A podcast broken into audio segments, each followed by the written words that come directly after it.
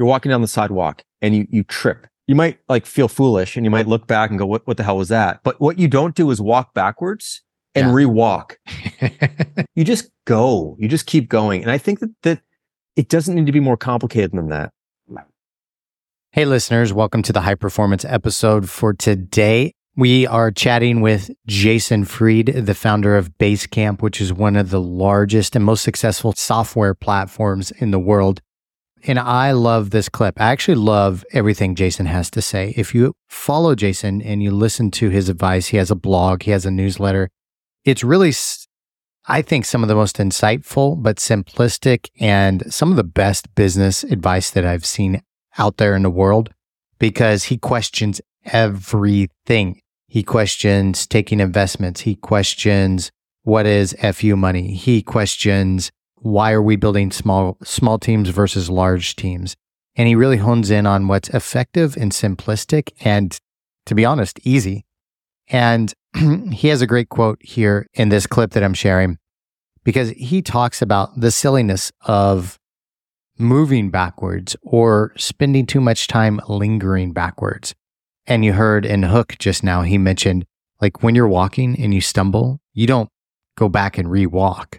And it's very similar to that in business. So listen to what Jason has to say. And then I've got a couple questions on the back end that I'll ask you guys. Let's hop into it with Jason Fried. You're walking down the sidewalk and you you trip. On there's like the next the next sidewalk is like uh, you know a couple millimeters high and you stub your toe and you kind of trip. You might like feel foolish and you might look back and go, what what the hell was that? But what you don't do is walk backwards and Yeah. rewalk. You just go, oh, that was stupid. maybe I'll pay more attention next time and look down more. I don't know, whatever, right? Uh, there's an uneven thing coming up. Maybe I'll just notice. You just go, you just keep going. And I think that, that it doesn't need to be more complicated than that. You can't Yeah. just study the mistakes and think you're going to get better. You've got to keep doing the thing. And there's so limited time to do anything. I don't want to spend it looking back. I want to spend it pointed forward and just making something again yeah. you know so I, I also think i know I'm, I'm kind of being abstract here but really it is that i, I- just think in, in general the ideal place to to put yourself in a position where most mistakes don't matter anyway like if if the decisions are relatively small and the cycles are relatively tight if you just blew four weeks because you just made something that didn't work it's not that big of a deal Yeah. what sucks is if you spent four years on something that didn't work Yeah. That's a problem. So like we don't, that's why we only spend a maximum of six weeks on any feature that we build. And most are, are shorter than that. Because if we just, if we blow it, because we just blow it and we don't even know why, like you just move on. And you just, you put that time and it's in the past, just move on, do something else and try and do a better job next time. I don't know. That I think that's how most most things are. I mean, I, I, I attribute this in some ways to this experience I had many years ago. I was in a, a Navajo rug gallery and I noticed that on, on these rugs, there was the clearly these errors. Like the, the there's a lot of patterns. They're very patterned typically, or they're striped. And I noticed that some of the stripes were kind of wavier than others. And there's some patterns that like geometrically weren't clearly like they were aiming for some sort of triangle that was sort of out of proportion and whatever. And I, I asked the, the gallery owner, I'm like, why, why, like, why are these full of errors? Is what I said. And he, he goes, the Navajo, and this is his interpretation. I, I've, heard other people talk about this too, because I looked it up a little bit, but who knows really? But like, they don't see these as mistakes. They're just moments in time.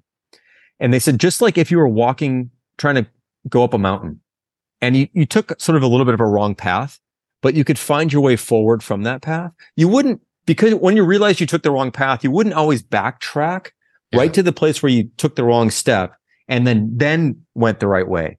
You'd be like, okay, I think we went the wrong way. Like we can find our way back to where we need to go. And you do that by going forward. You don't do that by going backwards. Now, in some cases, you can definitely find yourself in a dead end where you have to back out.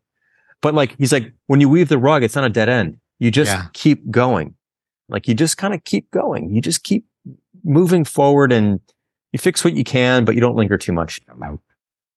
There you have it, you guys. A little high performance tip with Jason Fried on the importance of staying the path and keep moving forward. I really liked a couple things that he mentioned here. Putting yourself in a position where most mistakes don't matter anyways and minimizing those mistakes.